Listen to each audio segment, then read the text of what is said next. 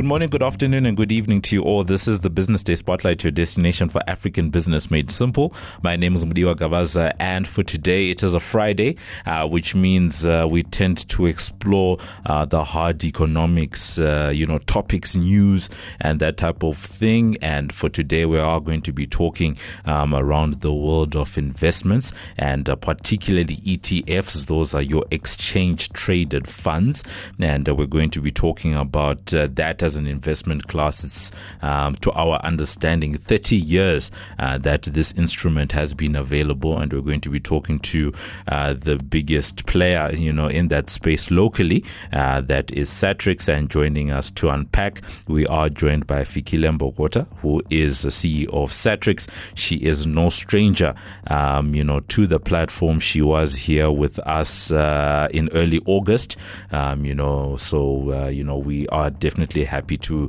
have her back again. Fikile, greetings to you today.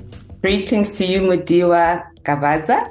and good morning, good day, good evening to your listeners. I, I think I I did I hit the pronunciation right, right? no, no, no, you did. You did. Good. You did. No, no, no, no. And uh, you know, thank you so much for being with us. Um, I think a good place for us to start is, um, you know, anyone who's in the world of investments knows Satrix. Um, you guys have a lot of uh, listed instruments um, that are out there, biggest provider when it comes to index tracking. We're going to ask what that actually means just now. Uh, but I thought we could kick off today's discussion, maybe getting your thoughts around ETFs as an investment class and vehicle. And the reason we're asking is because uh, last week, um, our discussion on Friday um, was around fixed income and we were discussing, you know, how is fixed income performing um, as uh, as an investment class. And I think uh, the week before that, we must have been talking about property. So we are, you know, sort of in that realm where we are, you know, discussing, you know, the different investment vehicles out there and investment classes, and you know what the current economy calls for, you know. So keen to get your thoughts just around, I guess, let's call it the state of ETFs um, in South Africa in 2023 before we look back at the 30 year history. Okay, so basically, an ETF is a basket of securities that change, that trade on a securities exchange. Um, like a stock and really allowing investors a wide access and array to different exposures at minimal cost. So with an ETF, you can get exposure to bonds, you can get exposure to property as an asset class, you can get exposure to um, equities, and this is all through um, an index. So that's basically what an ETF is. Um, the nice thing about ETFs is that they're accessible, so you can access them on any stock exchange. Um, they provide a low cost mechanism for you to enter into the market.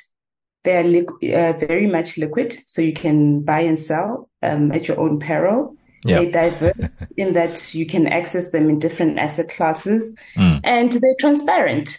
So um, that's that's what's great about um, ETFs. Where ETFs are sitting at the moment, um, sitting at around 10 trillion um, USD. Wow. Um, which is quite quite phenomenal, right?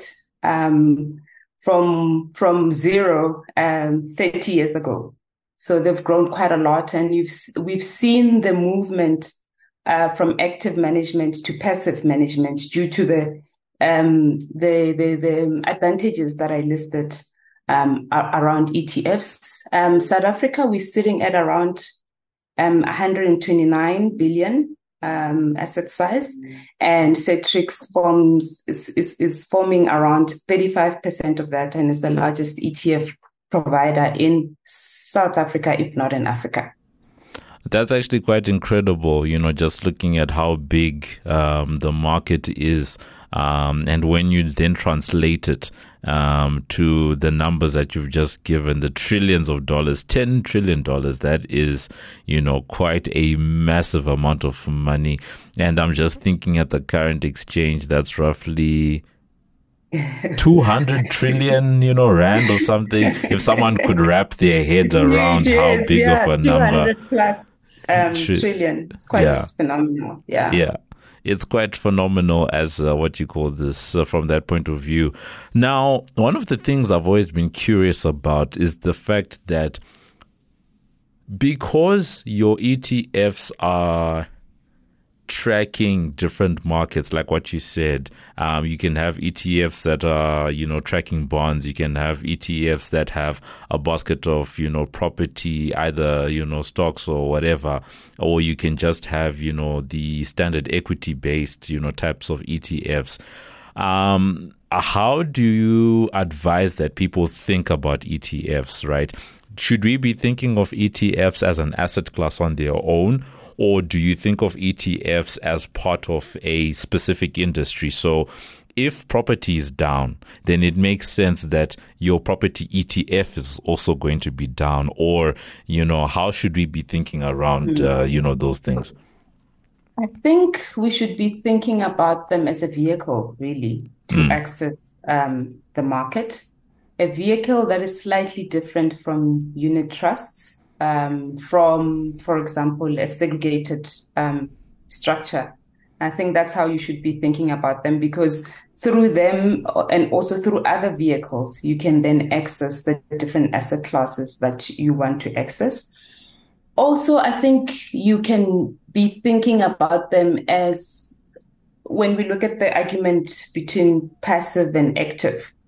Um, so these are indexation um, um, um, um uh, management um, uh, vehicles. These vehicles provide you access to indexation management where you track different asset classes. So you don't have to make a call on Naspers, for example, or any other asset class.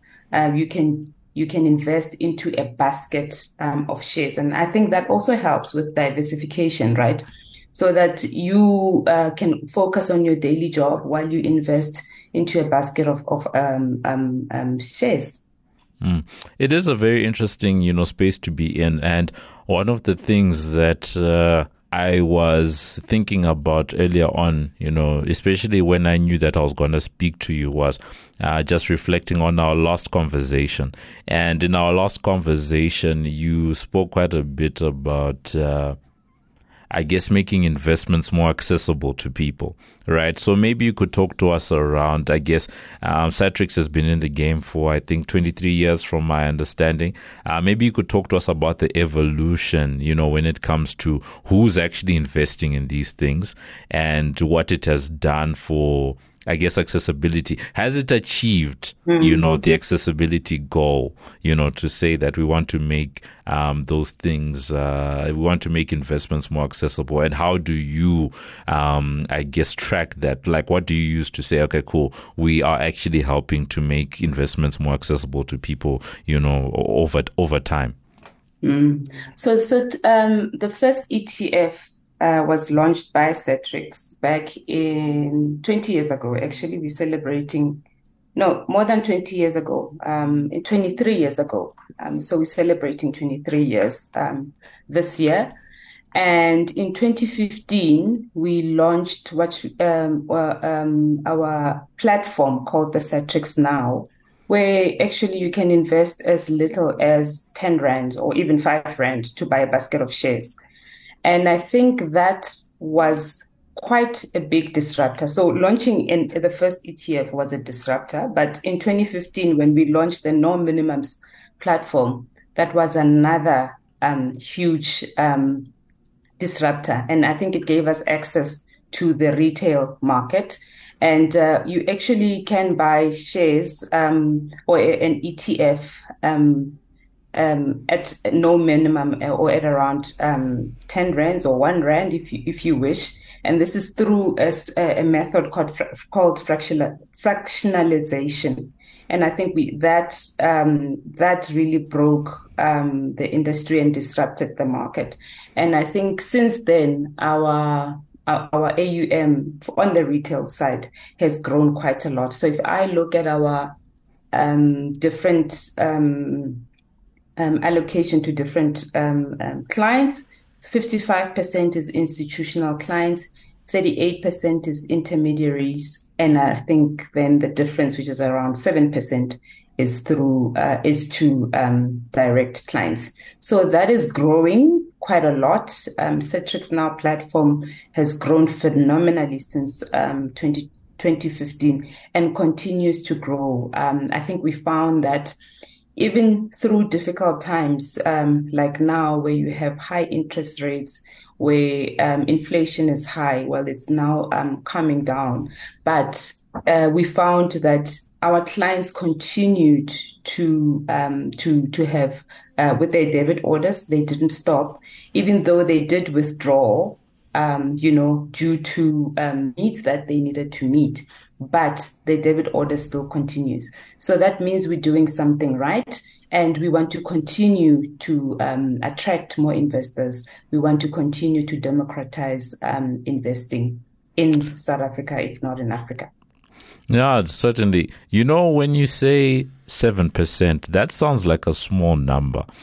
But when I think about it within the context of uh, the over 100 billion rand number that you gave earlier on about um, you know how big ETFs are in South Africa and then I then extrapolate to your 35% and then I you know do you know, I, and I'm sitting and I'm saying, okay, cool. So I guess on the retail side, half a billion to a billion, you know, somewhere there, you know. on the retail side, so yeah. for example, um, we manage around 190 billion of yeah. um, in uh, passive assets. Hmm. And I think around 45 billion of that is ETFs. Um, but our direct clients would form part of the, um, when we calculate the 7%, it will be from the 190 billion. Ah, okay, so okay. Stands at, at, about 13 uh, billion or so. So okay. that's, that's a lot. No, no, that's a huge number. And, uh, and, uh, and, yeah. And I'm grateful that you gave us that clarity because obviously um, I was using the other number, you know, that you yeah. gave us, you know, to yeah. make that calculation. Yeah. So 13 yeah, billion. So you were using the ETF number. Yes, I was using the ETF number. yes. Yeah, yeah, yeah. So 13 billion, that's that's huge, especially if you're thinking about it from the fact that we're talking about literally ordinary people that are making a decision on a daily basis um, to to actually be investing and take control um, of their what do you call this of their um, I guess their financial well being and their own yeah. uh, you know wealth creation over time. Yes, you're talking about um, clients who have made the conscious decision to um, track um, the market at a low cost and to get access to the market um, at a low cost. Um, clients who are invested in the long term, uh, we find that our clients don't um, necessarily disinvest their assets. If they do, it, it's only a part and to take care of um, their financial needs, but they continue to invest um, over the long term. And I think that's what passive investing or indexation is about, right? You make the right asset allocation calls and you don't worry about um, actively investing in this share or that share. And yeah, you you will um, continue to create wealth. Uh, you know, we last time we spoke about um, compounding interest and what that can do um, over the long term to your wealth. So, mm-hmm. and I think most of the clients have seen have seen that um, on their assets, especially the ones who've been with us for um, a long time. And can I confirm? I get. I'm going to make an assumption, and you can tell me whether my assumption is, uh, you know, right or wrong. Um, you mentioned different types of ETFs. Would I be correct in saying that at the moment, whether it's the institutional guys or your direct clients, that uh, equities is where I guess the, the bulk or the majority of the action is happening? Yes. Um, so equities is the is the bulk is where the bulk is happening. I, am sure you know our um, top 40 ETF mm. uh, that's been around, that's won various awards. Um, local equities, and we've seen a huge increase towards um, offshore equities as well. Um, you know, to put that into context, when I look at the numbers, in two, 2018, we had about what 3.5 billion offshore um, um, ETFs and that has grown to uh, almost 25 billion uh, in in 2023. So less than 10 years, but it's grown about what four times, more than four times. Mm. And I guess that that growth is literally a signal from the market where people are demanding that exposure um, you know, from some of those, uh, you know, offshore, what you call this, uh, some of those offshore. Regulation 28, yeah. Yeah. And also the other one, you know, is to say, you mentioned earlier on about the size of Satrix, obviously in the local market, big. But continent wise, where do you guys play on that front? We, we're pretty small. I mean, BlackRock is the largest um, ETF uh, uh, uh, provider. Mm. Um, followed by um, I can't Amundi, um, mm. which is based which is based in, in Europe, but we are at the bottom. You know, our AUM is still pretty small, especially because it's in rands. Mm. But we do want to grow um, in Africa. We are launching a few ETFs. We want to launch a few ETFs in some of the very interesting um, markets in Africa that we think are ripe for um, ETFs. So mm. watch the space. no, no, no. We'll definitely, uh, what you call this, we'll definitely uh, watch the space. And the fact that you do have the likes of BlackRock um, having such a big presence on the continent, I guess that's an indication of the fact that there is a market and that uh, people would be interested in uh, what you call this, in are in interested in investing in that space. But, you mm. know, if we can give people I guess, local um, options, um, you know, on that front, yeah, there is an opportunity that's there. Definitely. And I think also from a growth perspective, I mean, our relationship with BlackRock has helped us quite um, a lot in terms of flows where some of our ETFs, the underlying uh, provider is BlackRock. And with, with that, I mean, you're able not to only get plain vanilla um, um, access to plain vanilla or tracking of plain vanilla indices, but you can get thematic um, indices like um, smart city and infrastructure, um, um, healthcare uh, ETFs that focus on healthcare and innovation, etc., etc. So you can get access to those themes as well. I'm going to ask you something which I know you are biased towards, but I'm just going to ask it anyway. Whenever we talk to fund managers, one of the big questions that we always ask is obviously there's the tension, and you brought up this tension already a couple of times today, and that's your passive versus your active obviously you are biased because you guys are, you know, helping people when it comes to the passive side. But I guess, you know, your views just around when it's appropriate um, to take on a passive instrument versus actually sitting there and doing the research and saying that, okay, fine, I'm going to call up a broker, I'm going to, you know, put some money into whatever it is. I think that you can, believe it or not, you can do both if you want. So. I think if you want to enter into the market, you're still new, you don't understand the different markets. Obviously, um, it's easier to enter into the uh, indexation space, the passive space where you invest into an index. Um, and then I think when you continue to do your research on different stocks, then you can um, invest in in shares along with an ETF. So I think portfolio construction would be more very important there, where you can have your um, indexation or passive portfolio as your core, and then you can um, have satellite um, uh, investments in terms of um, shares that you have a strong conviction um, towards. So you can do both. I'm glad to hear that you know you you are an ad- you know on that front that a person can uh, what you call this can do both. And when a person is you know thinking about their portfolio, um, I guess one of the things that we can draw insight from you from because you're probably talking to a bunch of people um, across the board and you are hearing the I guess the concerns that people are having um, in this economy. And I think you made you made a comment earlier on about the fact that people have stayed invested, um, you know, on the ETFs. But from the engagements you're having with you with your clients or you know the people that are invested with you guys um, what are, what are people thinking about right now? Like, where is the economy? Where are people's minds? How are people thinking about? Um, I guess what are they concerned about when they're thinking about where to put their money? Sure. Yeah, that's a very interesting um, question.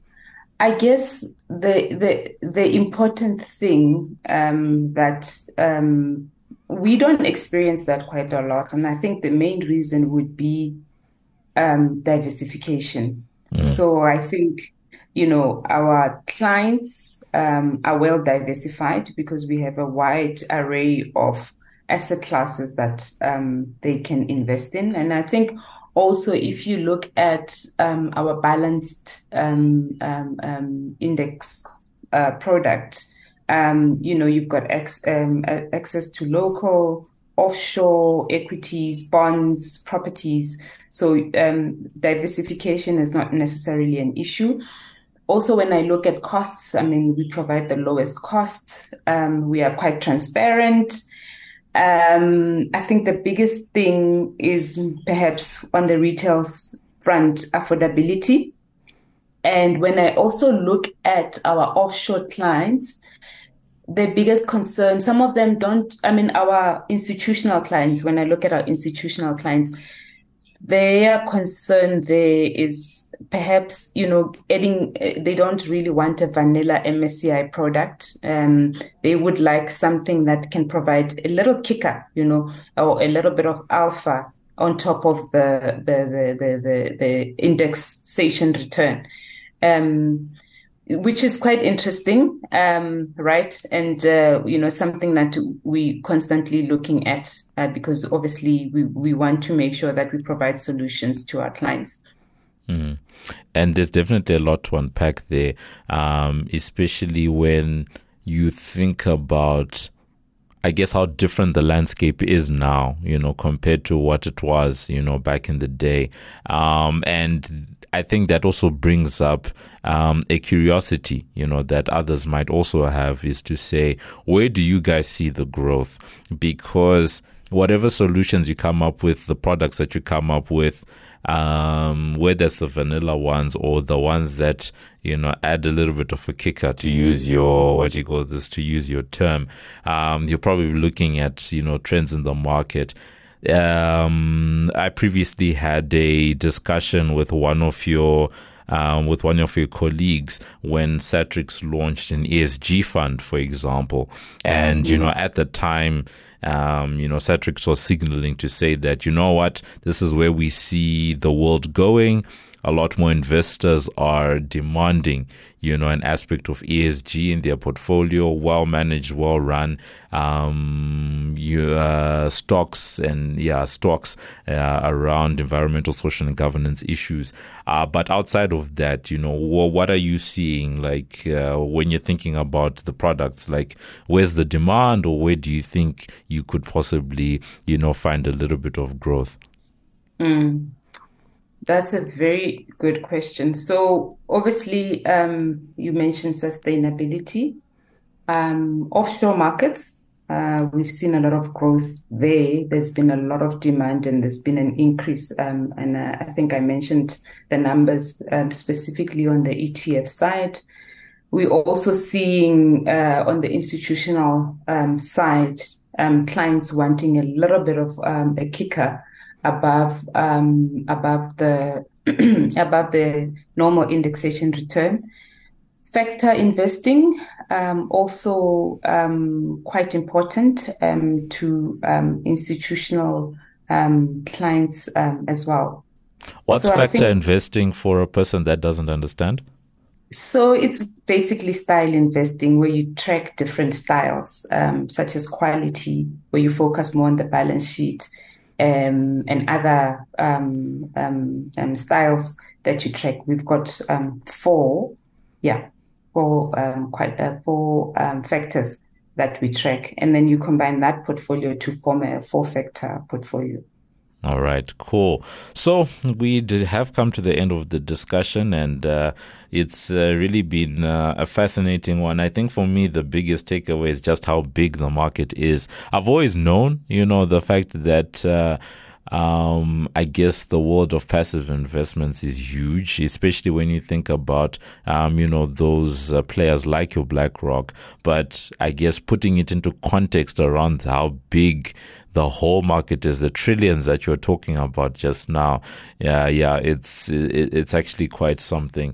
So I think where we can end off is to say given the market at the moment, you know, looking at uh, the space in South Africa, is the space in South Africa a, a space in which Mudiwa could come in and launch, you know, uh, and you know, claim some space in the market, or is this a space where you can say that whatever players are there is more or less, I guess, set?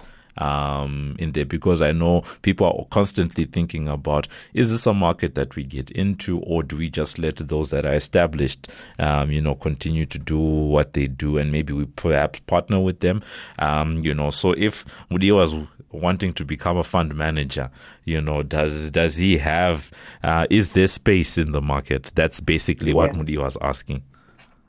Yeah, that's an interesting question, Mudiwa, because yes, there is a demand for passive investments. I mean, for the first time in globally, and um, in 2022, um, passive flows uh, and investments surpassed um, um active uh, for the first time. So the AUM of equity index funds surpassed that of of of, um, of active funds for the first time in the US, though. And we know that you know South Africa tends to follow suit, right? So there is that demand and there is that movement um, over the long term. But I think what you find with uh, passive investments or index, um, indexation is that from a fee perspective, that can be very low. And so, Mudiwa, you would have to um, earn some when you do set up that passive uh, investment management business. You would I need have billions. To pay, yeah, pay your, your fixed is uh, fixed in cost and variable um, fi- um, variable costs, right? And obviously that hits the, the the the bottom line. And so, size is important uh, uh, so I think it's it is possible. There is appetite for new entrants, but um, size is very important um, when you manage these kinds of um, um mandates. All right. So that's where we end off. It has been a really great discussion. Uh, you know, that last point, you know, being a very interesting one to say that um, there is demand, but because um, of the low cost nature um, of the ETFs, uh, anyone coming into the game would have to have the balance sheet that's able to absorb, um, you know, what those low costs mean, because it means you have to have, um, you know, quite a high number on the asset under management, uh, yeah. you know, number for you to be making, you know, a decent enough margin uh, to keep the lights on, you know, in your business.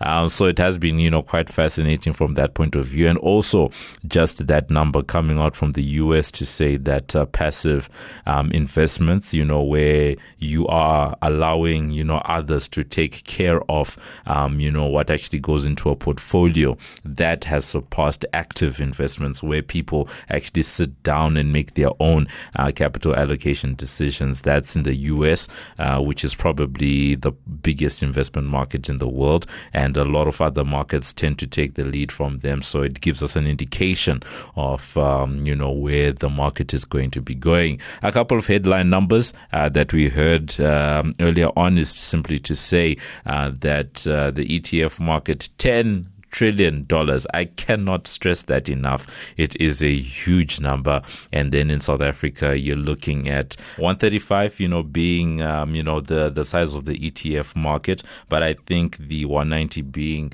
the assets under management that Satrix, uh, you know, Satrix had. So it's been uh, huge numbers that we've been discussing for today, uh, and all of it, I guess, um, in the spirit of trying to bring down costs, um, you know, so that we can make investments, um, you know, quite accessible, you know, for the ordinary uh, South African, um, you know, and actually encourage people to uh, take a little bit more ownership in, in their investment decisions. South Africa has uh, the infamy of uh, of being a country of spenders as opposed to savers, and that affects the investment rate as well. So, you know, really great to see things from that point of view.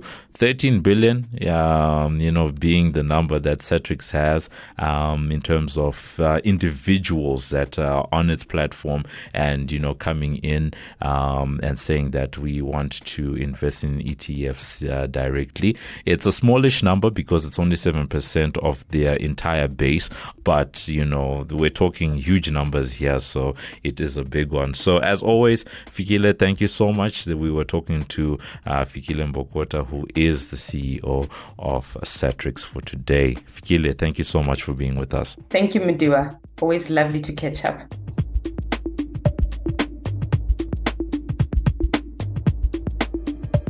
And that's been it for this edition of the Business Day Spotlight. Remember that you can find our latest podcast on Business Live. That's under the podcast Business Day Spotlight tab. On Twitter, we're hashtag BD Spotlight. And remember that you can review and subscribe for free on iono.fm, Spotify, Apple Podcasts, Google Podcasts, Pocket Casts, or wherever you choose to get your pods casted. Thank you to our amazing team. I've been Mudiwa Gavaza of the Business Day and Financial Mail. And this has been another edition of the Business Day Spotlight, which is a multimedia live production production. So, for myself and the rest of the team, it is a good evening, good afternoon, and good morning.